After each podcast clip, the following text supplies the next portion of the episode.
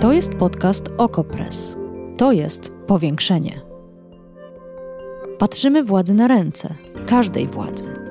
Obserwujemy politykę i życie społeczne. Ustalamy fakty, komentujemy wydarzenia i przede wszystkim rozmawiamy. Z Wami i z naszymi gośćmi. Zapraszam, Agata Kowalska. A gościem powiększenia jest pani Kamila Ferenc z Federacji na Rzecz Kobiet i Planowania Rodziny. Dzień dobry. Dzień dobry. Kilka dni temu mecenas Jolanta Budzowska napisała na Twitterze: konsekwencje wyroku Trybunału Konstytucyjnego z 22 października 2020 roku. Pacjentka, 22 tydzień ciąży, bezwodzie. Lekarze czekali na obumarcie płodu. Płód obumarł. Pacjentka zmarła. Wstrząs septyczny. Piątek spędziłam w prokuraturze. Co wiemy o tej sprawie? Dzisiaj już wiemy, że to była 30-letnia kobieta z Pszczyny i wszystko się działo w szpitalu w Pszczynie. Miała męża, córkę, brata. Ten brat napisał do nas, do federacji, że bardzo przeżywa śmierć siostry. Była w 22 tygodniu ciąży i rzeczywiście trafiła do szpitala z powikłaniami w sytuacji bezwodzia, czyli całkowitego odpływu wód płodowych, bez których ciąża nie może być kontynuowana. Natomiast płód jeszcze nie obumarł, ale pojawiło się ryzyko właśnie wystąpienia wstrząsu septycznego u pacjentki i w takich przypadkach jest podstawowe działanie medyczne, żeby zminimalizować, bo wręcz uniknąć ryzyka szybko rozwijającej się sepsy, jakiegoś zakażenia, jest opróżnienie jamy macicy. Natomiast lekarze, w związku z tym, że płód jeszcze nie obumarł, aczkolwiek też szans na żywe urodzenie nie miał, to postanowili czekać. I jak pisała sama pacjentka do swojej rodziny w dramatycznych SMS-ach, gorączka wzrasta, oby nie dostać sepsy, bo stąd nie wyjdę. Czyli sama czuła, że coś jest nie tak, że lekarze zamiast jej pomagać, ratować, chwytać się wszystkiego, byleby tylko uniknąć ryzyka jakichś powikłań dla niej, dla jej zdrowia, dla jej życia, to po prostu czekali, bo jak, i tutaj się możemy domyślać, to jest nasz komentarz, czuli, że mają związane ręce przez obowiązujące w Polsce restrykcje dotyczące aborcji. Jak to się skończyło? Skończyło się to w ten sposób, że pacjentka po prostu zmarła. Razem z nią obumarł płód, tak naprawdę poniosła śmierć w wyniku efektu mrożącego pseudowyroku Trybunału Konstytucyjnego, zakazów aborcji, kryminalizacji aborcji, ale też całej samej stygmatyzacji aborcji, tego, że dzisiaj płód jest postrzegany jako ważniejszy od kobiety, która go nosi, co jest absolutną aberracją. Nie wiem, czy płód, czy jednak prokurator jest postrzegany jako ważniejszy niż kobieta, niż życie człowieka? A myślę o tym, posiłkując się wypowiedzią doktora Macieja Sochy, który jest ginekologiem, położnikiem i perinatologiem. Wypowiedział się dla Wysokich Obcasów. I proszę posłuchać, to będzie troszkę długi fragment, ale warto chyba w całości go przytoczyć. To bardzo trudna sytuacja, kiedy dochodzi do przedwczesnego pęknięcia błąd płodowych i następowego bezwodzia. Statystyka wskazuje, że jest to ekstremalnie duże ryzyko, że ciąża zakończy się niepomyślnie. Ze względu na aktualne uregulowania prawne w porozumieniu z pacjentką zwykle podejmujemy ryzyko i przyjmujemy postawę wyczekującą. Dziś, kontynuuje Socha, dziś nawet jeśli uważamy, że prawo jest nieludzkie i brutalne dla ciężarnej, nie możemy zdecydować o przerwaniu ciąży i czekamy na samoistne rozpoczęcie się porodu, zgon płodu lub takie pogorszenie stanu ciężarnej, które uzasadni nasze działanie. Problemem, kończy Socha, jest interpretacja przepisów. Czysto teoretycznie, gdybym dokonał terminacji ciąży w takiej sytuacji, mogłaby się do mnie zgłosić prokuratura, a ja usłyszałbym: panie doktorze, zdarzają się przecież przypadki, że pacjentki przeżywają. Czy ma pani jakiś komentarz do tego, co opisał z pełną szczerością, wydaje się, dr Maciej Socha? Tak, doktor Socha jest bardzo dobrym specjalistą i wiem, że jest, można powiedzieć, przyjacielem kobiet i ja mam zaufanie, kiedy trafiają do niego pacjentki i wiem, że pod jego opieką taka sytuacja najprawdopodobniej by się nie zdarzyła. Natomiast on zwrócił uwagę na to, że rzeczywiście prokuratura dzisiaj, prawo karne jest takim katalizatorem, wpływa na działania czy wręcz zaniechania lekarzy. To znaczy przepisy przewidujące karę za wykonanie aborcji dla lekarzy niezgodnie z ustawą, która to ratowanie życia kobiety przedstawia jako absolutny wyjątek od zakazu aborcji, sprawiają, że lekarze rzeczywiście czekają do ostatniego momentu, aby to przeprowadzenie aborcji jako ratowanie życia kobiety było absolutnie bezdyskusyjne.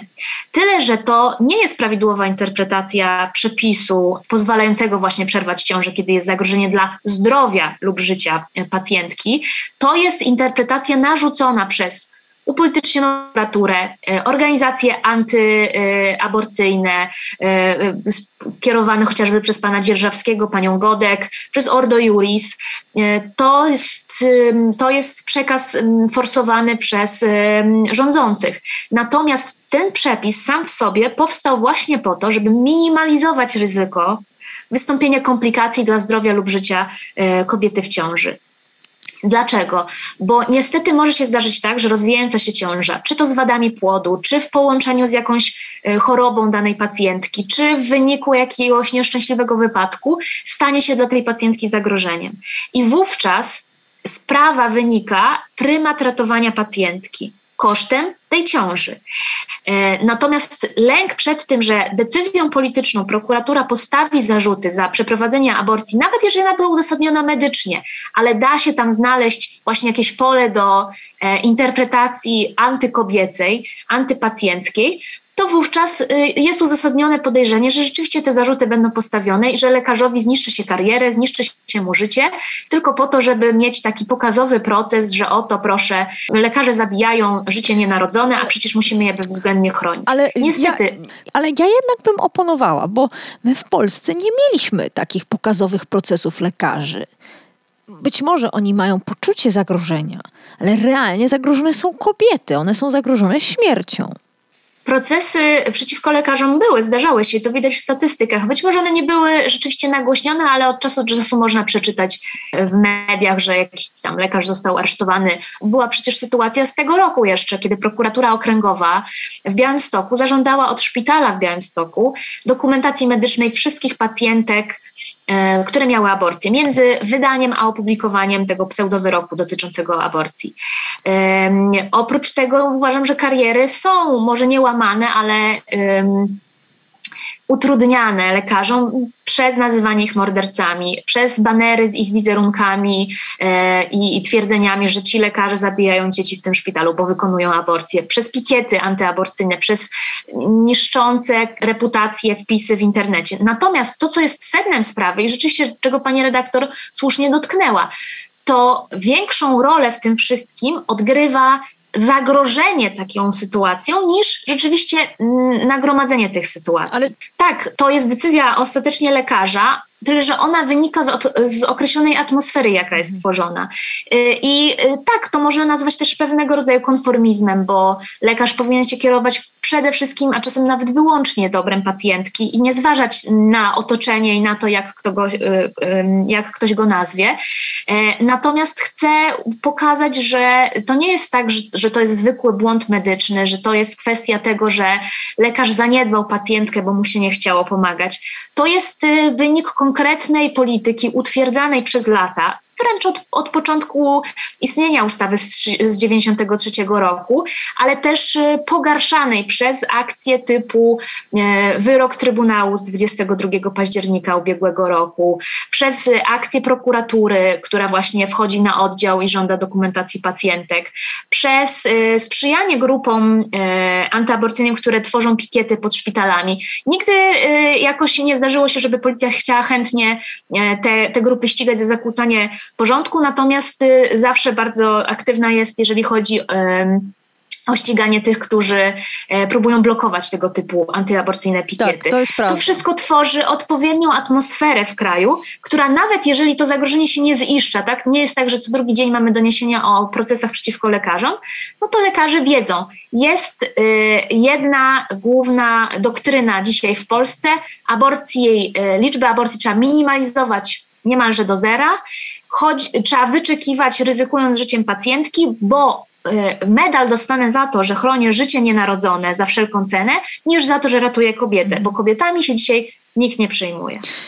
Federacja napisała na Facebooku: od wydania pseudowyroku zbieramy udokumentowane historie zagrożenia dla zdrowia i życia osób w ciąży, które ta decyzja pseudotrybunału stworzyła. Dotąd jednak zawsze udawało nam się zainterweniować.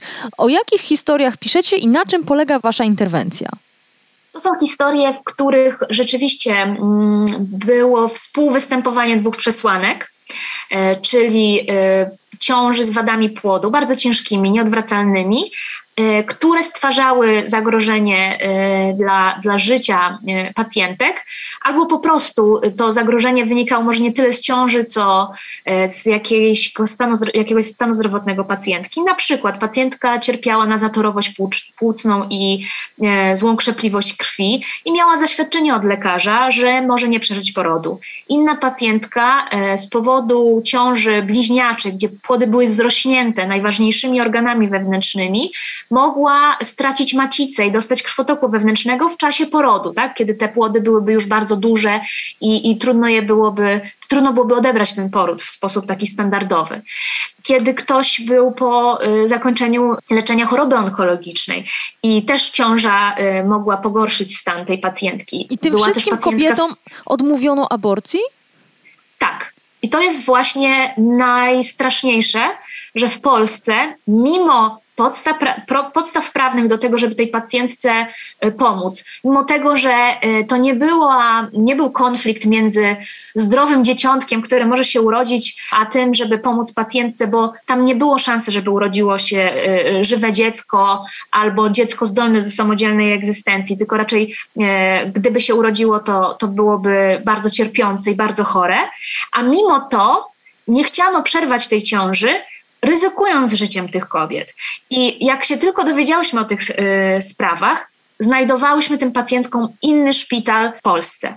Jak najbliżej ich miejsca zamieszkania, o ile się dało. Niestety czasami wymagało to od nich podróży na drugi koniec Polski, ale miały ostatecznie te aborcje w Polsce za darmo na NFZ i jesteśmy w stanie to zapewnić każdej pacjentce, która się w podobnej sytuacji do nas zwróci. Natomiast niestety polscy lekarze dzisiaj igrają z życiem kobiet i mimo, że przypadki są chwytające za serce i otwierające scyzoryk w kieszeni, to mimo to lekarze zwlekali, mówiąc: taki mamy klimat, tu się aborcji nie robi, no już mamy związane ręce przez wyrok Trybunału, co jest oczywiście nieprawdą, ale pacjentki nie znają się na prawie i nie muszą się znać. To lekarz jest od przedstawienia pełnej informacji medycznej, ale też prawnej o prawach przysługujących pacjentce, ale to się nie działo. Takim najtragiczniejszym, najświeższym przypadkiem, jaki mogę opisać, to jest pacjentka, która była w ciąży pozamacicznej. Ciąża pozamaciczna z automatu jest określana jako zagrażająca życiu kobiety, ale też nie dająca nawet minimalnych szans na urodzenie. Tam się nigdy nie urodzi z tego dziecko, bo po prostu ona się nie może rozwijać, ta ciąża, a jednocześnie cały czas zagraża kobiecie. Nie przerwano tej ciąży, zwlekano. Dopiero jak pacjentka do nas zadzwoniła, zaczęliśmy naciskać jakoś na ten szpital, też pojawiły się telefony od jej znajomych do tego szpitala, wyznaczono termin zabiegu. Niestety zbyt późno, bo kilka godzin przed tym zabiegiem pękł jej jajowód. Kobieta przeżyła taką traumę i taki szok, że do teraz nie może współżyć z mężem, bo boi się, że zajdzie w ciążę i przeżyje podobny dramat. Nie możemy nawet patrzeć na ten szpital, w którym to się stało, bo nie czuje się bezpiecznie. Natomiast my jako federacja jesteśmy w stanie znaleźć bezpieczne, empatyczne szpitale. Jest ich niewiele w kraju w stosunku do całego systemu, ale wciąż są. Natomiast musimy jak najszybciej wiedzieć o takich historiach, więc zachęcam, żeby się do nas zgłaszać. Jak najszybciej, nie czekać. Jak czujecie, że cokolwiek dzieje się nie tak i lekarz przeciąga procedury, jest niechętny, żeby rozmawiać o aborcji, od razu do nas piszcie czy dzwońcie. Telefon do nas to jest 663 107 939 lub mail federacja@federa.org.pl. No ale druga strona medalu to to, że musimy nagłaśniać te historie, żeby pokazać, że pseudowyrok Trybunału ma naprawdę ogromny wpływ na opiekę nad osobą w ciąży, na to, jak się podchodzi do praw kobiet dzisiaj, na to, że tylko i wyłącznie zachodząc w ciąży w Polsce poddaje się pewnemu zagrożeniu swoje życie. I to jest najstraszniejsze, że macierzyństwo przestaje być czymś radosnym, o ile jest chciane oczywiście, ale staje się stanem zagrożenia, bo nagle kobieta jest traktowana jak inkubator, jak ciało, które ma po prostu służyć określonej funkcji. Pani mówi o tym, że nawet istniejące przepisy, czyli te dwie przesłanki, które jeszcze uchowano w ustawie antyaborcyjnej, nie są szanowane również przez lekarzy. Andrzej Duda rok temu, dosłownie 30 października zeszłego roku, złożył do Sejmu projekt nowelizacji ustawy antyaborcyjnej, który zakładał, że przerwanie ciąży będzie możliwe, gdy badania prenatalne lub inne przesłanki medyczne wskazują na wysokie prawdopodobieństwo, że dziecko urodzi się martwe lub obarczone nieuleczalną chorobą lub wadą prowadzącą niechybnie i bezpośrednio do śmierci dziecka bez względu na zastosowane działania terapeutyczne. Czy pani zdaniem ten przepis ratowałby życie kobiet? Moim zdaniem nie. Moim zdaniem nie, ponieważ został napisany w sposób tak nieprecyzyjny, który również uniemożliwia jego jakąś sensowną interpretację. Ale nieprecyzyjny? Tam jest wysokie prawdopodobieństwo i niechybnie, i bezpośrednio, nieuleczalna choroba. Jest mnóstwo tutaj przymiotników i przysłówków.